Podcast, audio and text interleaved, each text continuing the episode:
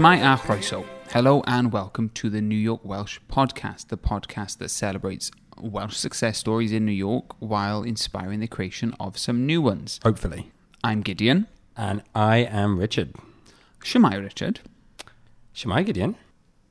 Gobeithio eich bod yn edrych ymlaen at y benod heddiw. Ah. that means, are you looking forward to today's episode? Ah. Oi ti'n siarad Cymraeg? Na, dwi ddim yn siarad Cymraeg. Ond rhaid i wedi bod yn dysgu, mae eisiau fi fy mwy. Uh, yes, mae eisiau fi ymarfer mwy hefyd. So, uh, Richard, perhaps you can tell everyone listening how we met. Well, we met at uh, a place called the Sunken Hundred, which uh, was a Welsh pub uh, based here in Brooklyn. Um, sadly, is no more, and we actually have uh, our very first episode was on uh, the Sunken Hundred, or certainly on its proprietor, Illtyd Barrett, um, where once upon a time they conducted some free Welsh lessons, uh, which I attended, which you did also. That's right, that's where we met. It's actually where the very idea of this podcast was first seeded. It's true. I was at the bar. Mm. Um, okay, so we attended Welsh lessons together. Can I ask you, why was it important to you to learn Welsh?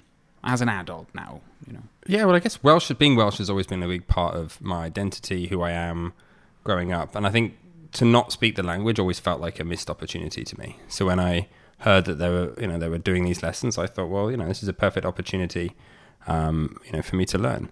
Um, most of my, a lot of my family, most of my extended family speak Welsh. For some of them, it's actually their first language. Oh, which one? My mother's side, well, both sides speak Welsh, but my mother's side mostly, you know, that would be they would say it was their first language. Certainly, the my gra- my grandmother, her sister, my uncle, and his wife. I didn't actually know that. That's very cool. Uh, okay, so how did it come to be that you yourself don't speak Welsh? Like, what, like you didn't learn as a child? Got it right. So no. So I, although both my parents are Welsh, I was actually born and grew up in England, uh, in a town called Solihull in the Midlands, uh, which, for those who don't know, is about two hours north of London. Um, we used to travel to Wales two, three or four times a year. We'd go down for holidays. Um, and as a child, yeah, I'd be there a lot. And I, I from what I heard, I think I did speak like early age because my mum did speak both to my sister and I Welsh.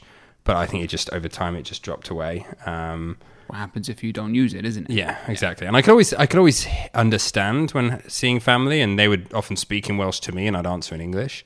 Um, certainly, regular conversational stuff. How have you been? How's school? Have you got a girlfriend, Richard? All that kind of thing. um, but yeah, I'd always mostly respond in English, A bit beyond the odd like phrase. Yeah. Okay. I, I mean, actually, I, I was going to say that's fairly typical, but it's actually not. Like a lot, there's a lot of Welsh people that just don't speak any Welsh and never, never did, even as children. So, the reason I don't speak Welsh, I actually think I've told you this before. Uh, I mean, obviously, there's many situational factors, historical, etc. But the, the the reason I don't speak Welsh personally can be traced back to one decision I made at the age of 11 uh, when selecting which secondary school to go to. Uh, my mother gave me the choice between Gŵyr, the only Welsh medium school in Swansea at the time, or across the road from it, Gowerton, the English speaking school. Yeah, you did mention this. You told you told I learned about this on our episode we did with uh, Sir Karl Jenkins. Is that when I told you? Uh, okay. did, yeah. Because didn't he go to one of them? He went to Gowerton, Right. same as me. okay, the non-Welsh. So uh, there we are. So I've just told you. I chose Gowerton. And I think the idea of going to a school where I didn't speak the language, you know, especially at the age of 11, Right. was was scary. It was intimidated for my 11 year old self. The other reason I didn't go is because I already knew one boy that went there and I didn't like him. so I went to the other one. How many decisions of our lives come down to that factor, right? And you know, I've always regretted that. Here we are, 23 years later, and uh, I'm still trying to attain the thing uh, I rejected as a child. So, why, why was it important to you then? When why did you start doing the lessons? Um, I think same as you. I have often wished that I could speak Welsh. Um, never, never got around to it. It's a lot of it's a lot of work. When I lived in London, it didn't feel so impossible. I think I bought a book or two. I had some CDs. I was like, yeah, I'll do this. I'll do this, but I never did. Right. And then I moved to New York, and I think the distance, you know, across the Atlantic made me think if I don't do it now, there's a chance that I just never will. Right. So when when yeah, when they said they were doing the Welsh lessons, it was um, it was Howell that told us Howell Ah. John. Another episode that we we Yeah. did. Um, Episode two, actually. it's not no, we released it in a different order. It's episode four or five or something. Ah, we just recorded it second, didn't we? That's it, yeah. Um, he told me about the Welsh lessons, and yeah, I immediately knew that was something I needed to do. Um, you've lived outside of Wales most, all question mark of your life. Yeah, uh, yeah. I lived in England up until the age of twenty-two. Then I was in Australia mainly for best part of four or five years, and then since then, yeah, I've been here. Okay, so be, uh, being Welsh is a talking point. Mm-hmm. You know, Yeah, um, for sure. do you get asked a lot? Do you speak Welsh? Uh, you know what? I don't because I'm not sure. I'm not sure the majority of people even know that Wales has its own language. I know, isn't that terrible? If if they do find out, they go, "Oh, that's great." Yeah, and then they kind of mumble something about like Irish or Scottish Gaelic, and then yeah, things can move on. But m- most people are excited, and then if you speak, I think the interesting thing is you speak it. People, the the astonishment on people's faces because they, I think people that have this misconception that there will be Welsh will be some, you know, dialect versions, you know, different version of English. Yes, and then when it's so seems so foreign, uh, their, their mouths they're just drop. congratulating you. Oh, that is very different. Yeah, yeah. Oh, oh, yeah. Bemoan me for not actually You thought it was knowing just that. going to be like a really strong accent of speaking English.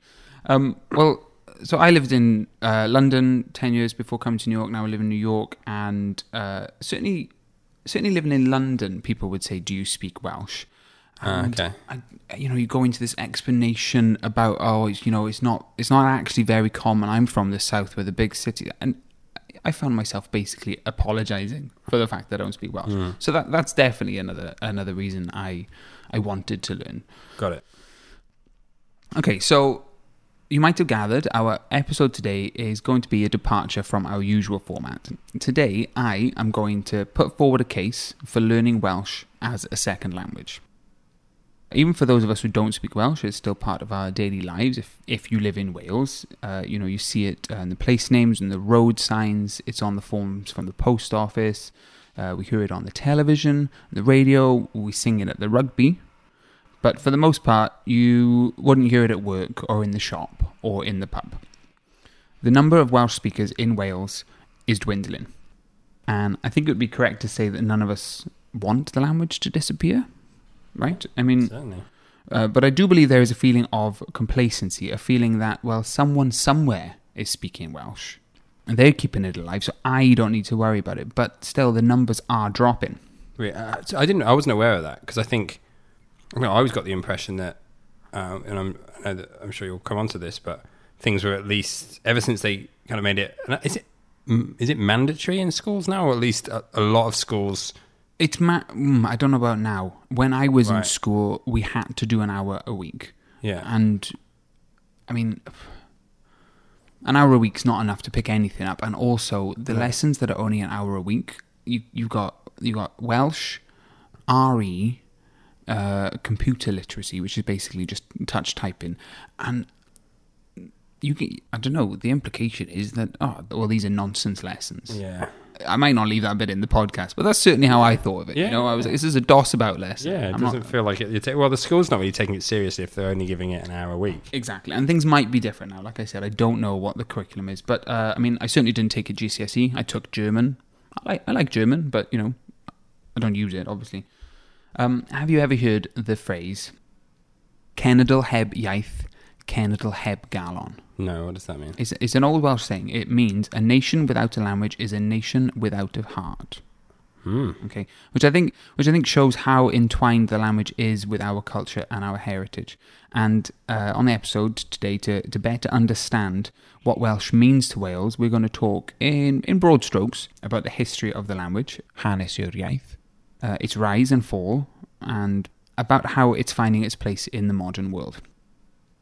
I think there is a perception that Welsh isn't the most useful language to have. in our international, multicultural, modern world. I mean, you know, people, anyone who says that, you can see where they're coming from, right? Yeah. I hope to persuade our listeners otherwise. I know there is a certain amount of trepidation around learning Welsh or just using the Welsh that you might have.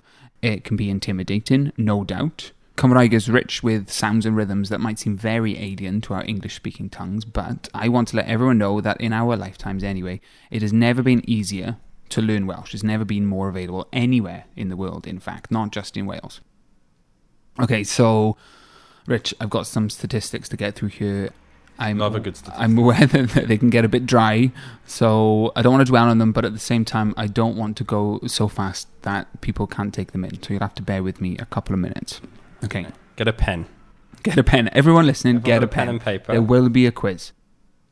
So, in around 1750, when the population of Wales was approximately 450,000, it is estimated that 90% of the population spoke only Welsh. Wow. Say that again. What? In when? Uh, 1750, 1750. when the population was 450,000, so less than About half a mil. Yeah. 90% of the population spoke only Welsh. And, you know, at this time, Wales is an overwhelmingly rural country. Right. And it has independence. Like it's known as a No, no. it's very much under English rule at this point. Okay. Uh, 50 years later, 1800, population of Wales has increased slightly, 600,000. And it is estimated, and these are only estimates, mind you, from, from back then, that 80% of the population spoke only Welsh or spoke both Welsh and English, and 20% were monoglot English speakers. What does what does monoglot mean? Monolingual, they only speak one language. Right. Have you ever heard of a polyglot? Polyglot is someone that knows, like, Ten of them. Ten languages. people that just obviously are gifted with. I don't run in those circles, Gideon. My cousin. Oh, My really? cousin, he um, he's American. He's from Arizona. Uh, his dad is is a Welshman from Swansea, and my cousin he decided to learn Welsh as a as like a teenager, or maybe in his early twenties. He came and stayed on a farm in West Wales, and I think he was there a whole summer. And the deal was, I'll work on your farm, you teach me Welsh, or you know, basically you speak only Welsh to me. And he's still got it. He's still got the language, but he now speaks.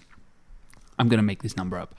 Like 10, 12 languages, including several from the Middle East. Wow. Okay, so 40 years later, the Industrial Revolution is well underway, and the population has grown to around a million, of whom 700,000 can speak Welsh. Now, 40 years ago, there was only 600,000 people in all of Wales. But now there's 700,000 people speaking Welsh, but they only represent 70% of the population as opposed to the 80% we Right. saw at the turn of the century. So there's a decline even now, just with uh, the, the migration into the cities. Bearing in mind that the industrial captains of the time would have been English most likely, and so they would have been expected to be communicating with English speakers, and there are other factors that we'll get into later. Jump forward to the 1891 census, where the figures become a little more specific. The population of Wales is now 1.7 million, of whom 910,000 speak Welsh. Okay. So uh, just over fifty percent now. Exactly. But now that figure just represents 55% of the population, leaving us with 45 monoglot English speakers. 20 years later, much shorter period of time that we jump in now, 20 years later, the population of Wales is 2.4 million. And the 1911 census puts the ratio of Welsh speakers to English only speakers at 43 to 57. The English only speakers now outnumber those who speak Welsh. Right. And the increase in the population is that related to births, or is is there a migration? Like, are people coming to Wales from other places, or Well, yes, in fact. I mean, South Wales was a hub for industry at the time of the Industrial Revolution, and there was an influx of workers from Italy, Spain, England, and from Ireland, where people were fleeing the potato famine. right? You know, and some of these immigrants, they would have brought with them their own languages, which aren't accounted for in the census figures we just read out. And then their children would have stayed to become Welsh, but perhaps not Welsh speaking. Mm. But it's worse too, of course, because the population of the world exploded at the time with the Industrial Revolution. You know, with access to fossil fuels, with that comes mass agricultural programs and you know, just the ability to support more life. I don't know, me- in medicine was medicine a thing at this point? I mean, It's got to be. It's always advanced All, all well. the things that keep us alive. Mm-hmm. Berkeley. So let's look at the current figures, which I am reading from the statswales.gov website. Okay, it gives us a little more detail again in that it provides a percentage figure for those who can speak Welsh, those who cannot speak Welsh, and a percentage figure for those of us who have some Welsh speaking ability. So now, now there's like the three categories. Uh, and it's worth remembering that now, modern day, the population of Wales is 3 million. Okay, so 2016 17, we've now got just 20% of the population who can speak Welsh. Remember the figures from 1801? It was 80% then. So in 220 years, that 80 20 ratio it's has completely swapped. Exactly, it's completely flipped. The figures then go on to say that 71% cannot speak Welsh and 9% have some Welsh speaking ability. I, I do wonder about the legitimacy of those claims. Like, is that is that someone who's 11 years old and is doing an hour of Welsh a week in school and their dad has gone, yeah, well, he's learning it, I'm putting it down. You know, so it's. I would have thought it'd be more than that. Like I, I would have thought it'd be. I, I'm not surprised that well, it's still low. Twenty percent actually speak Welsh, but then that only seven is it seven or nine percent speak some. Yeah, I would have thought there'd be a large proportion of people who speak some. That's a very good point, actually. So maybe Um, we could take it a little more seriously at face value. They think- Maybe. you know, they're like, well, I can get by. I'm still surprised it's only twenty percent. That's crazy. And is there a percentage for how many people speak well, would say well, claim Welsh to be their first language as well? No, no, doesn't have to be first language. I think it's just the the twenty percent can include bilingual people. Definitely. Hmm. That's funny. Yeah. So, so I- I've just maybe the bit that I've just been exposed to just happens to have uh, such a high percentage. I didn't realize it was that low. Well, get ready for this because 2017-18, the population percentage who can speak Welsh has dropped to 19%. Brace yourself. 2018-19, the most recent results show another drop, 18%. So are we going to continue dropping 1% until in 18 years the language is just gone? And there is there is like a real danger of that happening. It is happening all over the world. But I mean, When you say all over the world, are you talking about it's happening to Welsh or just to other Oh. languages you'd classify as similar? I, w- I meant other languages. It like languages are dying off. So, I mean, why do you think this is happening? Why do you think this is happening specifically uh, to to Welsh in Wales? Oh, I, I don't know. I, I suppose it's just because the people who do speak Welsh, even if you do learn it and speak it, when you meet new people, often it's around work or social situations, and often that environment is English first. And I, I heard once that the language you speak with someone is the language you first speak with them. As you're introduced, or uh, the language in which you're introduced to them as. Right. So even if, let's say, you and I meet in a pub or at the work, even if we were both to speak Welsh, we would, because we introduced ourselves as English, always then speak in English. You sort of you're setting up how the You're setting a rest of precedent in your relationships, yeah. And I, I just think that's a big part of it. Like I, my cousin and her husband, um, is the same thing. They, the, and my other cousin and her husband, they they both speak Welsh, but they speak in English to each other because that's just how they met. Whereas my cousin speak in Welsh because they grew up together speaking Welsh. Okay, so Kate, our Welsh teacher in Sunken Hundred, she speaks Welsh, obviously. Husband speaks Welsh. They speak to each other in English because that's how they started off. She only learned Welsh after they'd been married, and so the precedent was set. They speak English to each other. So yeah, I completely get what you're saying. So, but, but okay, so why do we think this is happening? Uh, yes, in Wales, but also worldwide. I think you mentioned it. A big part is globalization um, and kind of the mix of different cultures and, and and actually, I think there's a lot of positives that come with that, right? Like the ability to learn and share about other viewpoints, Yeah, um, ways of being. Uh, I think there's no better way to overcome disagreements than have you been exposed to another person's side of the story. Um, to learn or feel that just because you were taught something or learnt something to do something one way, that doesn't necessarily mean it's the best or right way. absolutely. Um, so I think there's a lot of positives to it. the the world is more accessible now. It's it's cheaper and easier to travel. So you know cultures are mixing all the time. Um, But of course, there are challenges to that where I think you do get watering down of cultures, of languages. the like homogenization of just all these cult- youth cultures, particularly, are susceptible to it, right? They're coming together. Yeah, I mean, look at where we are. We're in New York, a perfect example. Um, you know, there's never been a better example of a melting pot uh, of things coming together. But at the same, on the other side of that, you've got the problems of things like gentrification in areas where you know that's the downside of globalization. Um, and I think another one is, um, yeah, the, the loss of old languages because people do revert to the easiest form. You're right. That's exactly what it is. It's it's just ease. Vetly. So, in countries where a smaller, older language is forced to compete, as it were, with a larger, more widely spoken language, there's only one loser, and it's always the minority language. One notable example of this is the languages of the Native American tribes, of which there were there was so. I remember uh, reading a quote actually. Um, some some linguist or historian perhaps he said that there was more diversity in the languages of the Native American tribes of North America than there is amongst all of the countries of the old world, Europe. Wow.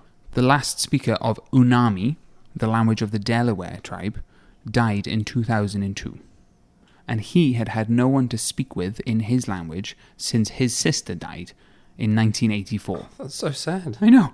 But I chose this one on purpose because every one of us knows at least one word from the Unami language that will live on because they gave the island of Manhattan its name.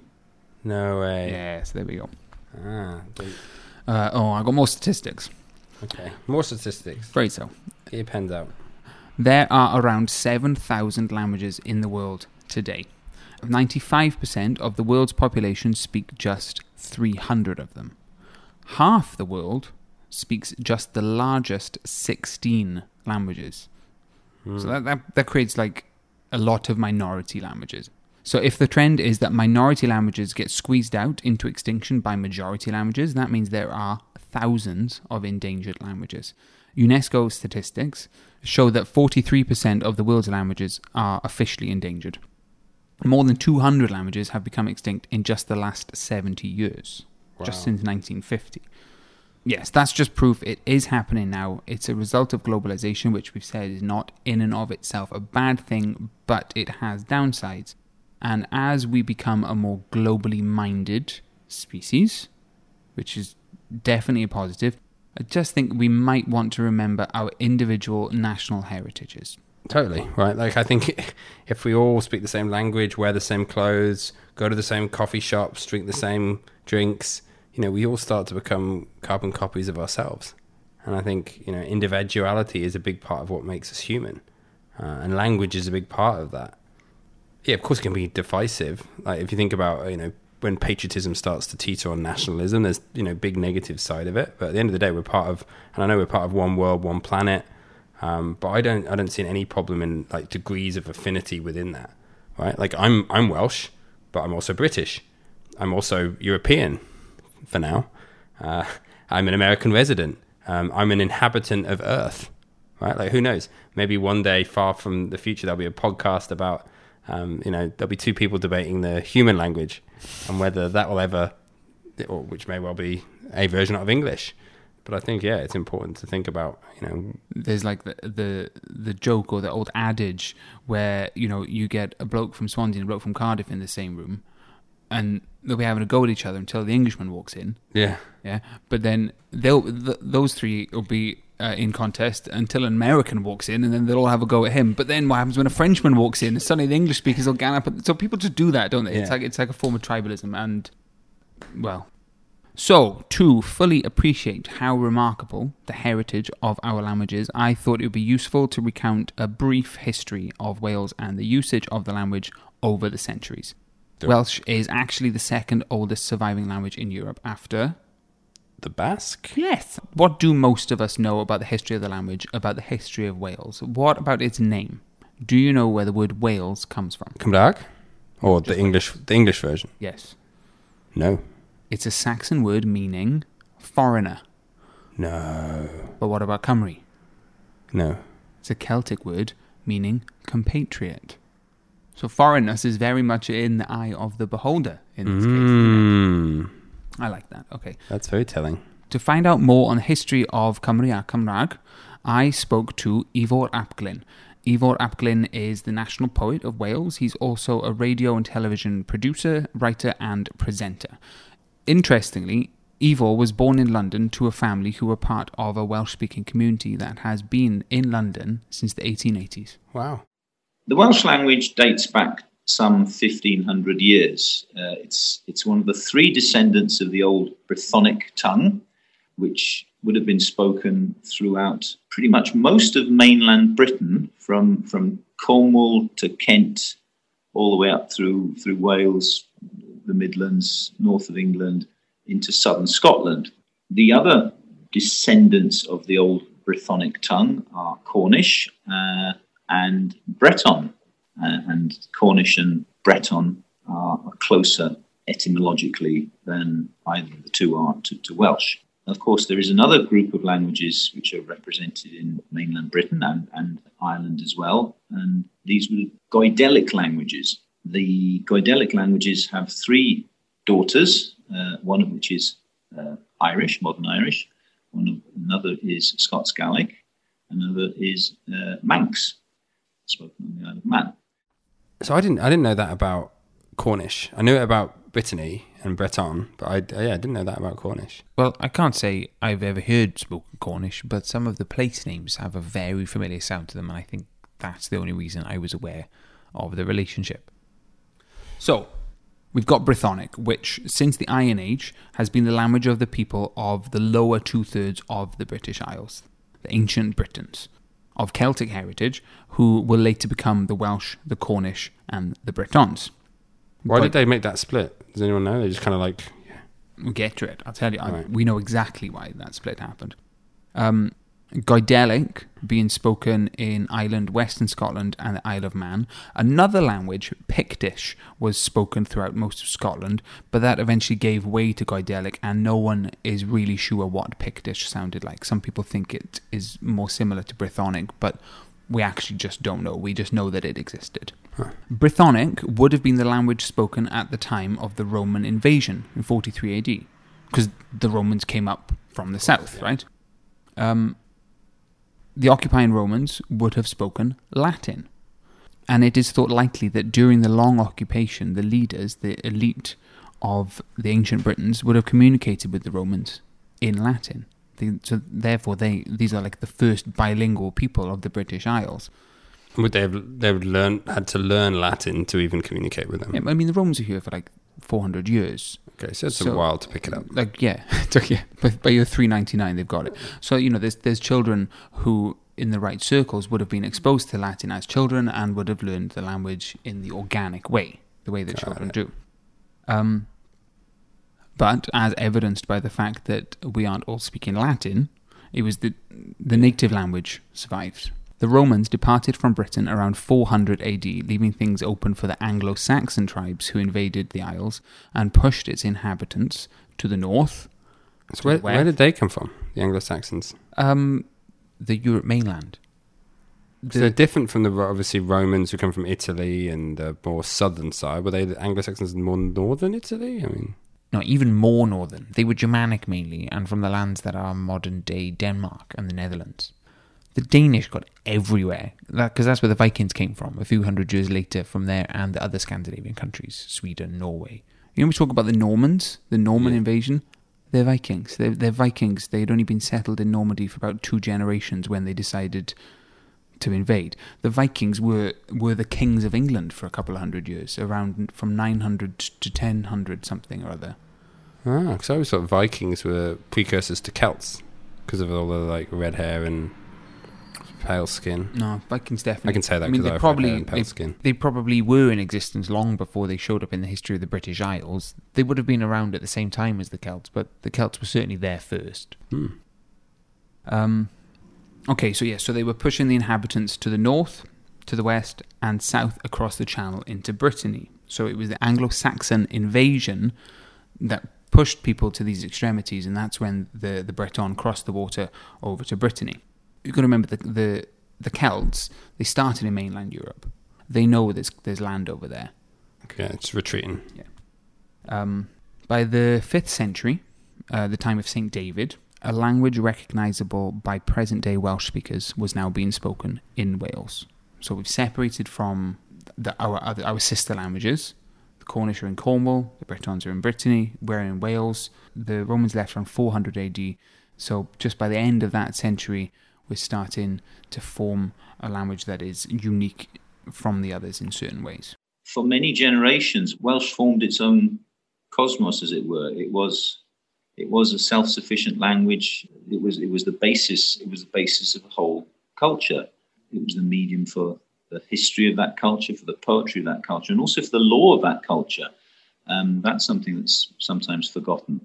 But Welsh law uh, in the early and Middle Ages, the, the laws of Hywel Dda uh, was you know quite a, quite an advanced thing, and and the, the Welsh you know the Welsh language had, had evolved as a, as a you know sophisticated medium for discussing um, you know the finer the finer points of the law. So this was so we're kind of talking about a time when Welsh was really starting to come into its own as its own you know language and the language I assume of the of the bards at the time. Exactly, the strong bardic tradition in Wales, y beirdd a chantorion. Yeah, the Welsh anthem. And you know so things were for several centuries until. When we talk about the the decline of the Welsh language, um, the, the, the, three the three events that are often that are often mentioned are the the, the conquest the conquest of Wales in, in 1280 well 1282 to 1283. So Wales thereby uh, lost her independence.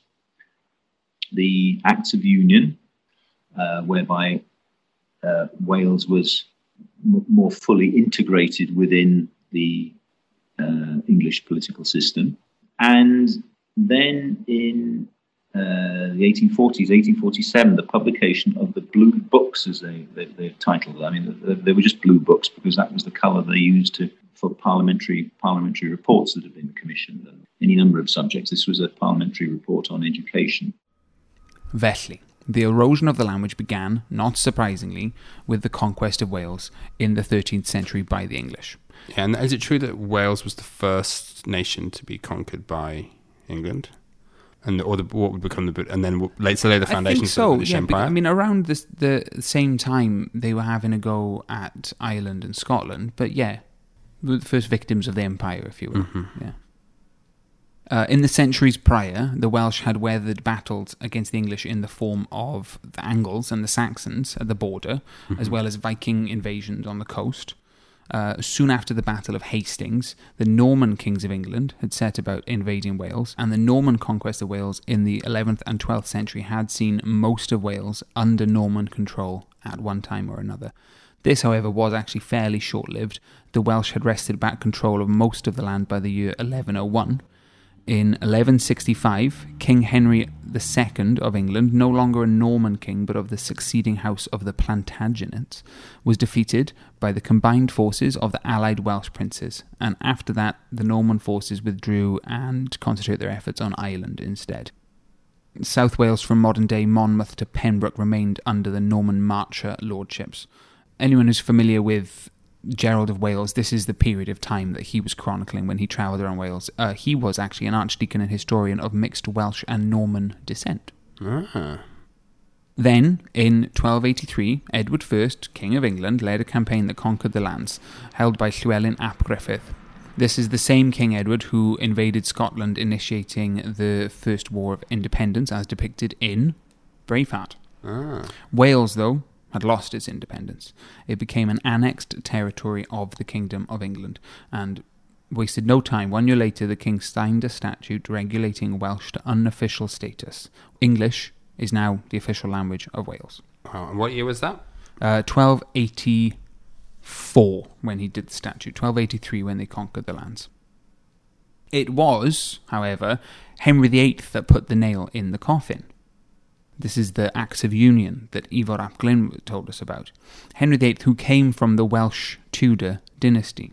Dynasty? Dynasty? Tomato, tomato. Between 1535 and 1542, he signed the Laws in Wales Act, also known as the Acts of Union, which formally made Wales part of his kingdom, no longer an annexed territory or a principality. From the Tudor period, uh, Wales was uh, integrated administratively within uh, within the English system. There had been a slightly anomalous situation from the time of conquest until that point, where whereby some of the lands that had been taken in the conquest had been shired, but some were still in what were known as marcher lordships. And one of the stipulations of the Acts of Union uh, was that uh, the administration would be uh, through the English language, that there would be no posts given to anybody who didn't didn't speak English. Listen to some of the wording from the, the Laws in Wales Act. I'm going to do my best um, town crier voice. Yeah, okay. Okay. So, hear ye, hear ye. Or maybe he'd be, would he have a Welsh accent? No, he wouldn't, not if he was reading the, the King's Laws. Yeah. Okay, so, hear ye, hear ye. Some rude and ignorant people have made distinction and diversity between the King's subjects of this realm and his subjects of the said dominion and principality of Wales. Which he said, which the King said, was creating discord among his subjects, okay? So I'm still just in shock from your uh, town crier accent. That was um, spot on. Have you? His Highness, therefore, of a singular zeal, love, and favour that he beareth towards his subjects of his said dominion of Wales.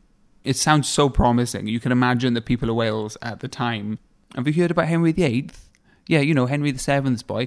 He's done really well for himself. He's written these new laws. Yeah. He says he's done it because he loves us so much. I've got a really good feeling about this. It's going to be really good for us, you know. And then the kicker comes No person or persons that use the Welsh speech or language shall have or enjoy any manner, office, or fees within the realm of England, Wales, or other the King's dominion.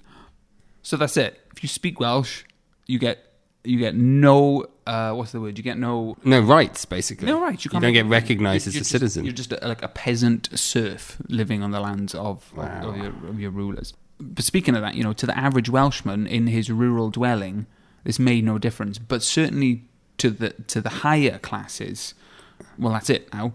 Welsh is out the window. We're not teaching it to the children because it's going to hold them back. Hold right? them back, yeah. Around the same period, don't forget, was the English Reformation, the rise of Protestantism, you know, the breaking away of the Catholic Church in Rome. And when we talk about the Acts of Union, it's it's interesting to note within a generation, one of the other seminal events of uh, that period was the the ordering of the translation of the Bible into Welsh. Can't overemphasize how important that was. The Welsh at that time were quite religiously conservative and perhaps more uh, likely to sort of support the old Catholic um, tradition, and they certainly they certainly weren't going to embrace the new Protestantism if it was in a language they didn't understand. And of course, at that time, the vast majority of the, of the population of Wales would have would have known no English. You know, only the only the aristocracy would have would have would have been fluent in English. You know, the Tudor authorities were very worried about the possibility of having another Ireland, but right on their doorstep. Uh, so they ordered the translation of the Bible into Welsh. Because the Reformation had largely failed to take hold in English ruled Ireland. And one of the reasons put forward was that it had been imposed upon the people by a foreign ruler in a foreign tongue. Hmm. So they held on to the prior adopted Catholicism. Yeah, and modern day Ireland proves that, right? Still largely Catholic country. But a big part of it was because it was being instigated by far, by foreigners. Yeah, I think so. And also, you know, people hold to their faith. You you got to have a good reason, haven't you, to to just switch religion. Well, so why did it happen so easily in England? I mean, we say it probably wasn't easy, but Well, it wasn't. I mean, if you think about it, they were they were burning people left, right, and centre for being for being Catholics. It was it was a hard fought battle all round. But uh, the I suppose I'm just focusing on the idea of imposing that on your on your foreign or slightly more foreign subjects. uh, versus the ones that are closer to you, right? It's always easy to influence, sphere of influence. Exactly. So, in 1563, a law was passed in the name of Queen Elizabeth I, instructing the Anglican bishops in Wales to arrange for the translation of the Bible and the Book of Common Prayer into Welsh. That's Elizabeth I, last of the Tudors, the Protestant daughter of Henry VIII, and the successor to her sister Mary, the Roman Catholic Queen. And so, the William Morgan Bible, the Standard Welsh Bible, was published in 1588. William Morgan, Bishop of Llandaff and St Asaph, translated the Old Testament and published it along with a revised version of an earlier translation of the New Testament done by William Salesbury in 1567. So the New Testament came first? Yeah, the New Testament was translated along with the Book of Common Prayer in 1567 and published in London right after the Queen commanded it. It was 20 years later that the complete Bible became available. When I say available, I mean these well, these editions were the big, heavy volumes meant for the church lecterns. I saw one this summer in the library at St David's Cathedral, and it's huge. It wasn't until 1630 that a smaller version was published for use at home, known as a Bible Bach. Interestingly, in Cornwall around this time the imposing of English language prayer books on the Cornish speaking and still largely Catholic people sparked a failed rebellion that was the starting point for the sharp decline of spoken Cornish. That and the refusal of Cornish translations of the Bible. They actually said, no, we're not giving them Cornish translations of the Bible. I, I honestly don't know why the Welsh were spared Yeah, that fate poor- at that time, but poor Cornish. the, the, the Welsh were given the, the Bible in in, um, in their language, and there we go. It's worth noting that the Bible had not long been widely available in English. The Tyndale Bible, it's called, translated into English from the Hebrew and Greek, preceded the Morgan Bible by only 53 years, published in 1535. And then 1611 would herald the arrival of the King James Version, still widely used today. So that was a pretty quick escalation and then stop. Yeah. We've settled on it. This will do. Right, this one. Yeah. No, no, no more changes. In the late 1700s, men such as Reverend Thomas Charles of Bala and the preacher Griffith Jones introduced Sunday school to Wales. This is surprisingly significant. They first set up the schools to teach literacy to children who worked in service during the week. Funded by philanthropy, learned and religious men took it upon themselves to teach the deserving poor to read and write, chiefly so that they could then read scripture. That's where the term Sunday school comes from. It was ordinary literacy schooling done on a Sunday for those who could not attend in the week. Oh, so it had nothing to do with religion. Only, only in the sense that okay, well now you can read, so here's a Bible to Well, read. So we got yeah. Yeah, um, and you know they probably were expected to attend the normal service as well. Oh, so there, it was it was attached to a Sunday service. It probably took place in the chapels, you know, in the like the room that we all have the tea and Welsh cakes now would have been the Sunday ah. school room or something, you know. Okay, so now we get to the Blue Books of Oh, 1847 Blue Book's my that- favourite bit. that Ifor ap Glyn mentioned earlier. These blue books contained the findings of an inquiry into the state of education in Wales, carried out by three English commissioners. At this point, I want to introduce another contributor to today's episode, Helen Prosser, Director of Teaching at the National Centre for Learning Welsh, former chairperson of Cymdeithas yr Iaith, and a lifelong teacher of Welsh. In 1847, there was a very famous report which came out called The Treason of the Blue Books, where three English people who weren't Welsh speaking were sent into Wales. These were church people, and people in Wales were predominantly chapel goers and monoglot Welsh speakers. And this report was published. It was a damning report saying that people in Wales were ignorant and that it was mainly the Welsh language holding us back. It's been asserted by the early 18th century the Welsh people were amongst the most literate in, in Europe, but of course they were literate in Welsh. Wales in the 18, 1840s was a, you know, a discontented place. It was first first throes of the industrial revolution, you know, widespread poverty. The authorities were worried about the, the possibilities of revolution. In the 1830s, we're only sort of uh, 40, 40 years after the French Revolution, which had sort of shook Europe to its core. So anything anything that made the people different and less less easy less easy to rule, i.e., they didn't speak a language which which the, which the ruling authorities did, would be viewed with suspicion. And so the the commissioners who conducted the investigation into Welsh education in the in the 1840s, you know, they, they, they proved what they set out to in a, in a sense that you know that they were completely unaware, therefore, that perhaps the people they were talking with were actually literate, but they weren't literate in the only language that counted to them, i.e., English. But you know, so they were dismissed as a as a ignorant an ignorant people, whereas in fact, people of Wales at that time were at least as literate as, as their, their their brothers and sisters in in England next door, probably more so. So basically, we're talk- what we're hearing in these blue books is fake news. yes. That's what I'm hearing. It's, yes, it's propaganda. Absolute fake news based on just three people's bigoted opinion. And remember that at the time of the report in Victorian era Wales, the Industrial Revolution was in full swing. There's mass migration from rural areas to industrial towns. We truly were a nation of working class people at that time. Listen to this description of the average Welsh person from the report. He is left to live in an underworld of his own, and the march of society goes completely over his head.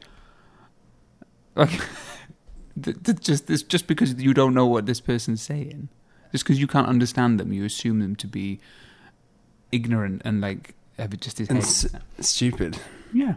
Top, as we'd Top. say. Um, the language in the in the report is remarkably similar to the rhetoric of imperialists at the time who framed British colonialism abroad as the empire benevolently bestowing the gift of civilization to ungrateful, uncomprehending natives. Sounds a lot like our current sitting president as well. Also consider that just six years ago, uh, Britain had lost control of its American territories in the Revolutionary War. In their territories of India and the West Indies and New Zealand, they were having to quell increasingly frequent insurgent native rebellions. Across the Channel, the monarchy and ruling elite had just been overthrown in the French Revolution. There were uprisings and rebellions in Ireland. In northern England, there was residual anger from the Peterloo massacre and unrest among the working classes calling for parliamentary reform and fair representation. Gideon, what was the Peterloo massacre? The Peterloo massacre was.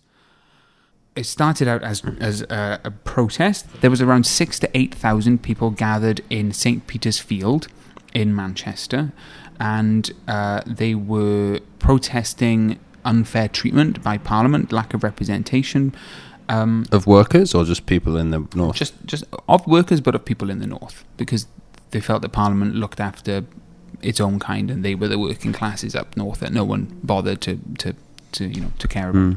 Um, and armed cavalry charged into the crowd. Uh, they killed around sixteen people, I think, but the number of injured was like five hundred. And you know, obviously, this is just an attack on people's rights to protest. It's um, the, the country was still smarting, if you will, from it. It's called Peterloo. It was a joke from Waterloo, Petersfield, Waterloo, Peterloo. Um, and on a similar theme, the Rebecca riots in Wales against unfair taxation on the agricultural community had just been extinguished. Rebecca's field? What? Was it in Rebecca's field? No, do you know what the Rebecca riots is? No. The Rebecca riots was, as I've said, um, a protest against unfair taxation on the agricultural community. They would go around, uh, so basically, t- to transport your livestock or your goods, I think of any kind, like it could be your crops. Uh, Hello, ambulance. Uh, to transport your um, your your wares, you had to travel on certain roads to get to market, and they had these toll gates, which was so expensive. It was it was almost prohibitively so. Oh, it's just like, just like the Severn Bridge then. They got rid of it. Have they? It's free. They haven't got rid of the bridge. It's ah. still there. The bridge is free now. Well, they finished paying it off, have they? I suppose they must have. I mean, they must have finished paying it off years ago.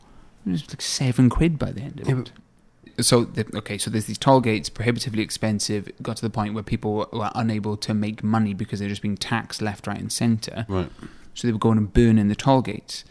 So the men would do it dressed in women's clothes so that they wouldn't be noticed on their way or the way back from committing the crimes. So these men dressed as women causing all this um, uh, damage to property, they were called the Rebecca rioters. Re- Rebecca was Isaac's wife from the Bible, and there's a verse that blesses her and her offspring. It says, And let thy seed possess the gate of those who hate them. The toll gates, in this case. Does the job. So there you go. So It does seem plausible, at least, that as the empire faced insurrection and sedition on all fronts, it might seek to avoid future problems close to home by eliminating the remaining differences between the citizens of Wales and their English speaking ruling classes. Political insecurity has been the motivation behind all cultural oppression and suppression throughout history.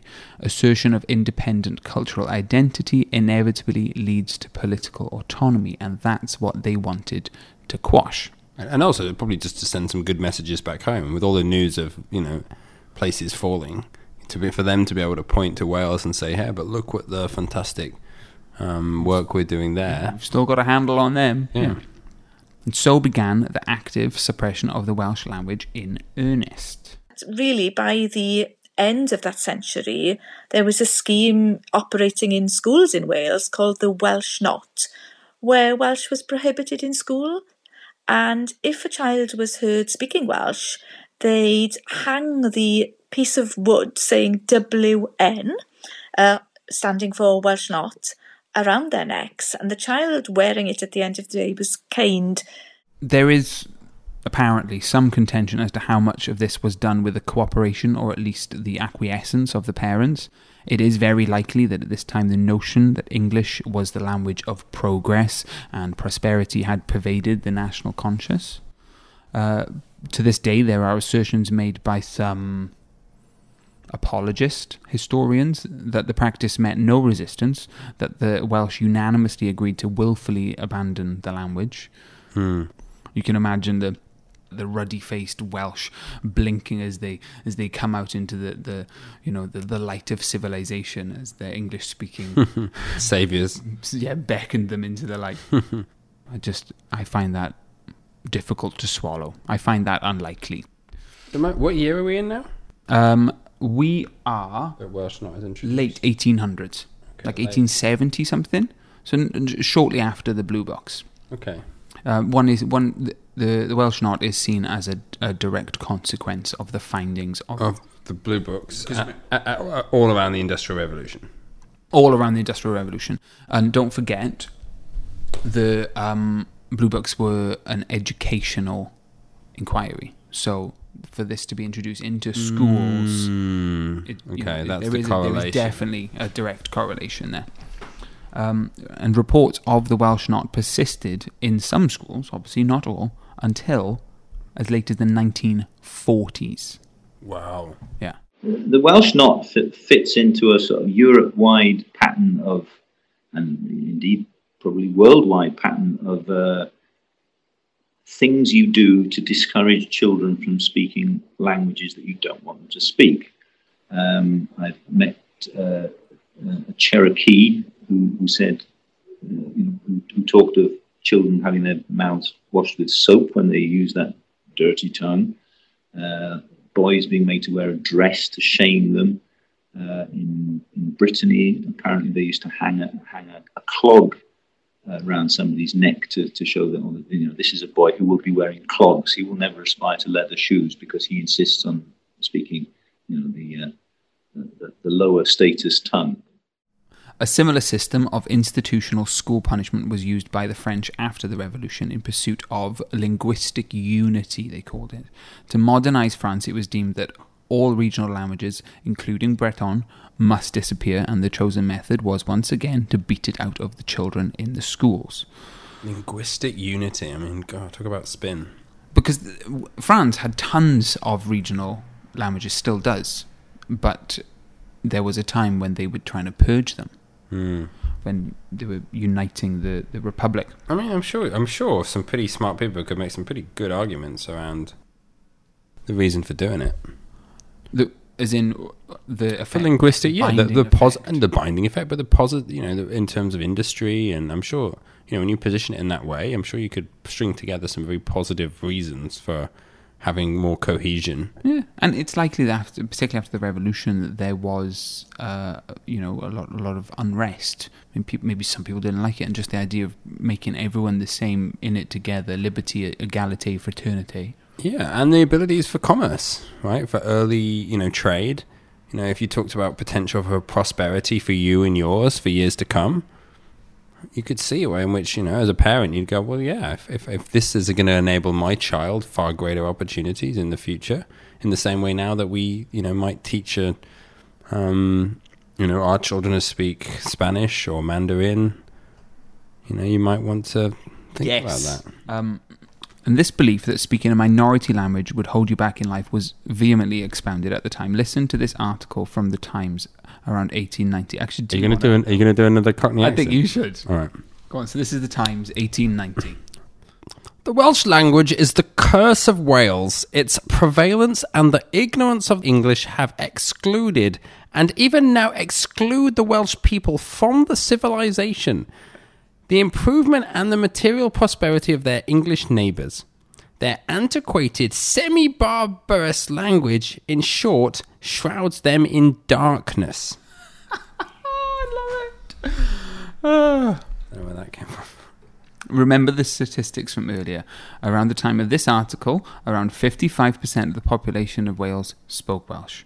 A generation later, that figure has dropped to 35%. The suppression was working, and at that rate, the language would be lost in two generations, unless someone took action. And so, Someone did. that's right, the 1900s saw huge amounts of Welsh language activism, a direct challenge to the status quo of English dominance in Wales. So, why in this point of history, Gideon? And is there anyone or any people that we have to thank for that? There are many heroes of this uh, of this story of activism in the 1900s. Is one that we talk about particularly later on, and why at this point in history, as as opposed to earlier when you know things were just as bad. Um, I wonder if just the the the common man, the common people, I should say, were were finding empowerment. There was a lot of movements at the time. Um, women's suffrage being one, the rise of Chartism, which was um, which was a push for a vote for the working classes. Mm-hmm. Um, Irish won their independence in 1921. You can imagine with the Welsh across the water thinking, "Well, hold on a minute." It's not. It's not too dissimilar when you know you have something like the the Basque region, and then there's a call for you know a Scottish independence vote. Um, Yeah, you see. None of this stuff happens in a bubble. Exactly. Um, you also had Marxism, which was Mm. expounding the emancipation of the working classes. The, the Marxism movement hit Britain in the late 1800s, I think. So here we are in the early 1900s. And I think people are just they're just emboldened. I hate that word because it's so associated with Trump. Is it? Yeah, people talk about the um, the far right feeling emboldened.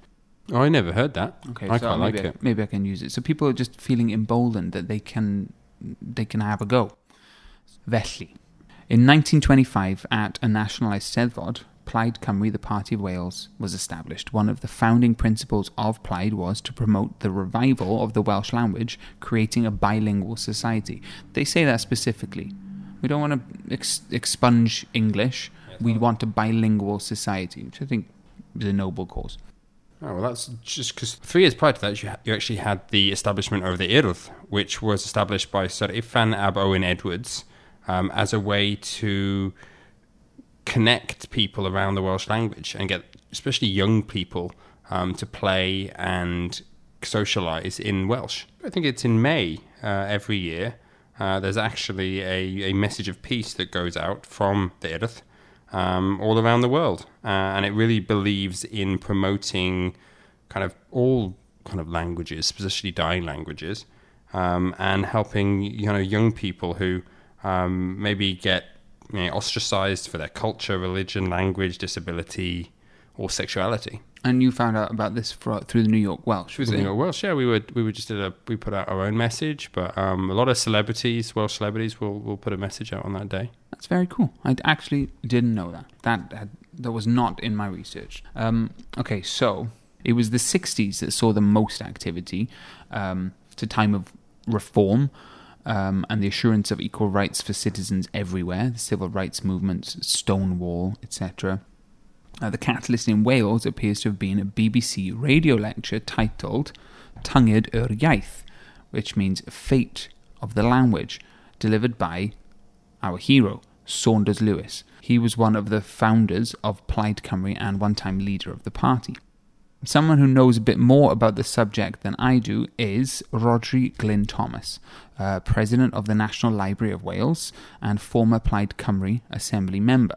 Saunders Lewis was uh, an academic, a poet, and a dramatist, well known in literary figures. But in terms of Cymdeithas Iaith Gymraeg, he is known for his famous radio lecture, Tynged yr Iaith, The Fate of the Language, uh, which was broadcast uh, in February of 1962, uh, when he called for radical action to save the Welsh language and the Welsh heritage. And he felt that uh, nothing was being done at all to, to save the Welsh language, and therefore uh, it, it needed nothing short, in his words, of a revolution to save the Welsh language. And it was a call to arms, really.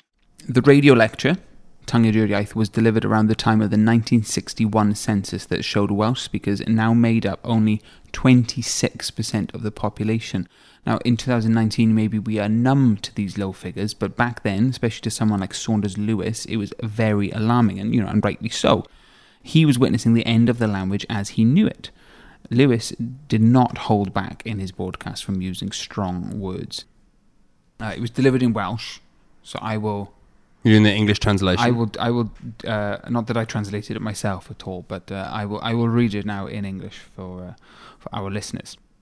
So he says the whole economic tendency in Great Britain. I feel like I got to do a voice. Do a voice. Go on, do else. it. It's like it's it's rude against the English if I don't do a voice. Okay, so the whole economic tendency in Great Britain, with the ever increasing centralisation of industry, is to drive the Welsh language into a corner, ready to be thrown like a worthless rag on the dung heap. well, I would rally behind that as a call to arms. Mate, he, he's got some he's got some fiery language, and he, you know he doesn't see the Welsh as blameless in the matter at all. Oh, He, go- interesting. he says, "Let us turn to the Welsh people themselves, lest the mote in the Englishman's eye causes us not to see the beam in the eye of the Welshman."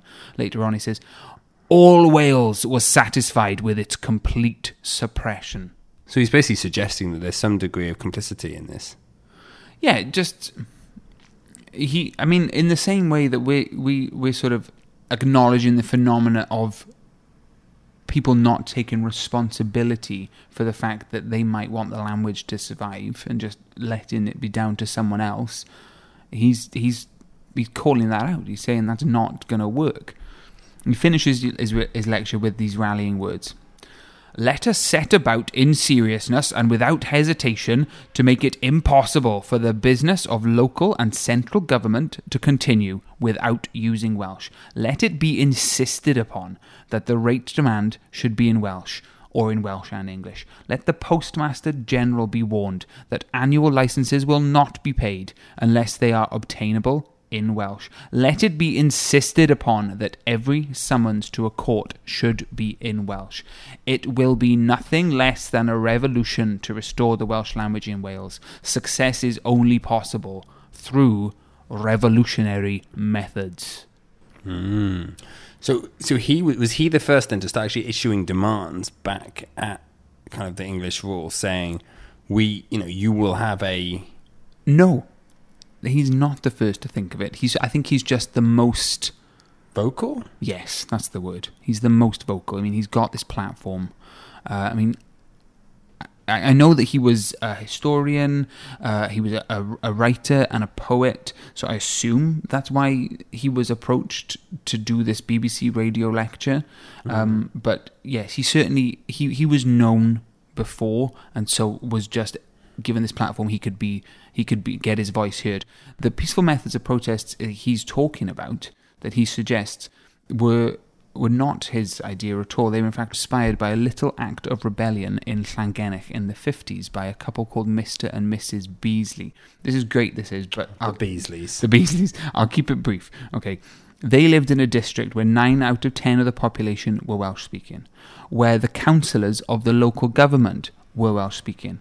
But when their note for the local taxes arrived, it was in English, and Mr. and Mrs. Beasley refused to pay their taxes until the demands were in Welsh. They were summoned many times to appear before the magistrates' court, where they refused to participate in court proceedings. until it was done in Welsh. The bailiffs came on three occasions and carried away all of their furniture. This went on for eight years until finally the Beasleys received a bilingual tax demand, which they promptly paid. Wow, what a story. And, and and it's brave, you know, because they're losing their stuff. The, Eight- ba- the bailiffs eight- don't bring it back. And eight years. Yeah. And it's what Uh. what a, what a s- what a mark of you know actually holding out for you know what you believe in.